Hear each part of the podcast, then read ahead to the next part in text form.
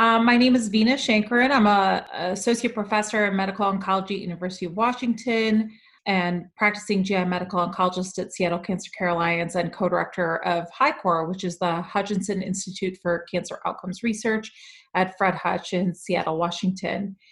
I'll just be talking to you a little bit about our abstract 7010 from ASCO, cumulative incidence of financial hardship in metastatic colorectal cancer patients. And these are results from S1417CD, which is a national multi center cooperative group trial assessing financial toxicity in patients with metastatic colorectal cancer.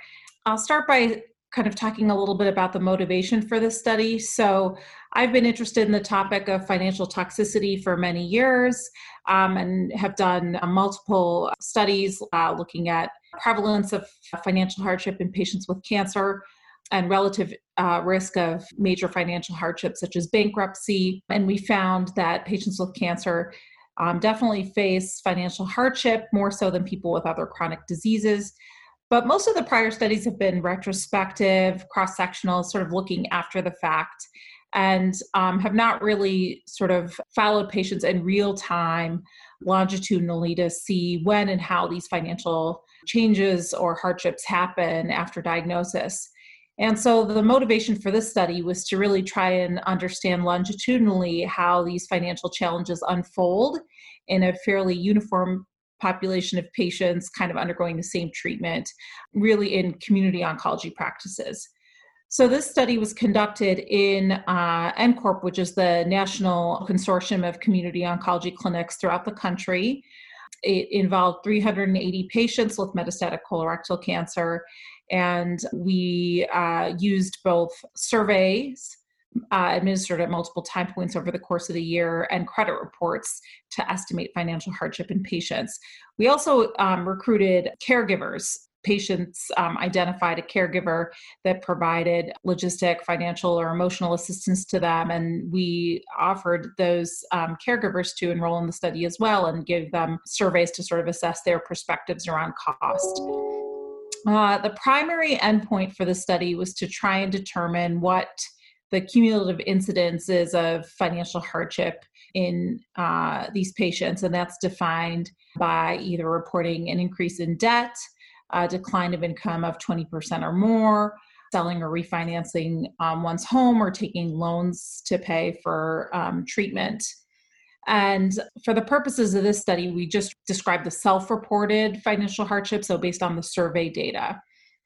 And what we found was that nearly 75% of people reported one type of financial hardship or another. So the most common form was debt. And that these financial hardships sort of accumulated consistently and steadily over time. So at three months, about a quarter of people had um, one type of financial hardship, and at 12 months, um, close to 75%. And because these hardships were so prevalent, when we looked at factors associated with increased risk of financial hardship, really it was across all groups age, race, sex, marital status, income level, um, etc., and insurance. There was no particular risk factor for financial hardship. And I think that's because it was so prevalent.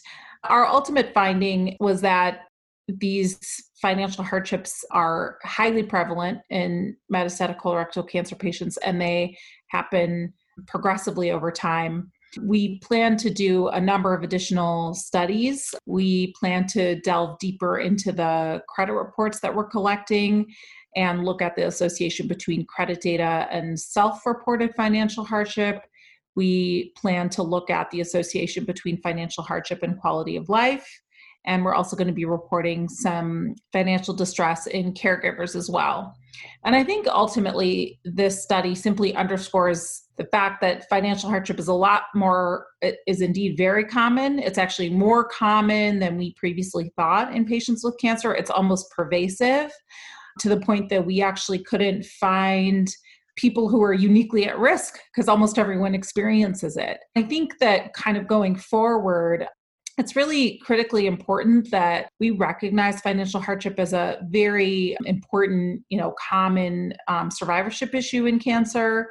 this this affects people's lives, particularly more so now in the context of COVID. You know, and there and, and its impact on employment and finances and the economy that the costs of cancer care are even more of a of a concern and issue that people are facing. And really, I just want to mention too that the fact that the NCI and the cooperative group is leading the charge and sort of looking at financial toxicity through this study is really important and I think is is hopeful in terms of the cancer community at large recognizing the importance of this issue.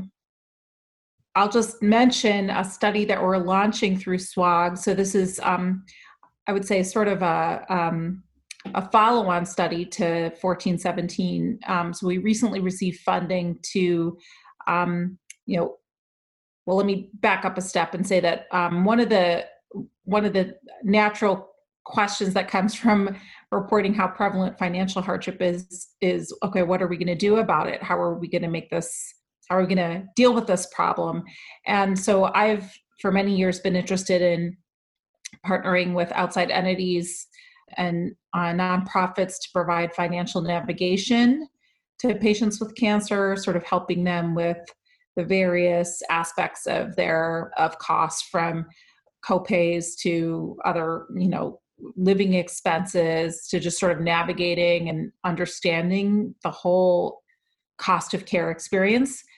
So we've been working with an organization called Patient Advocate Foundation, which is a national organization, and um, a local Seattle based organization called Consumer Education and Training Services, or CENS, to pilot studies that where we offer people with newly diagnosed cancer financial navigation and sort of look to see if this how this helps them.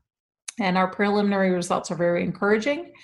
And we're actually going to be rolling this out to a national randomized study of financial navigation versus usual care to see if doing this actually helps people uh, have a decreased risk of financial hardship, improved quality of life, decreased um, caregiver burden amongst caregivers, improved treatment adherence, and so forth. So we're trying to really prove that if we if we defray the cost of cancer and provide literacy and counseling, that we can actually improve people's outcomes and care experience.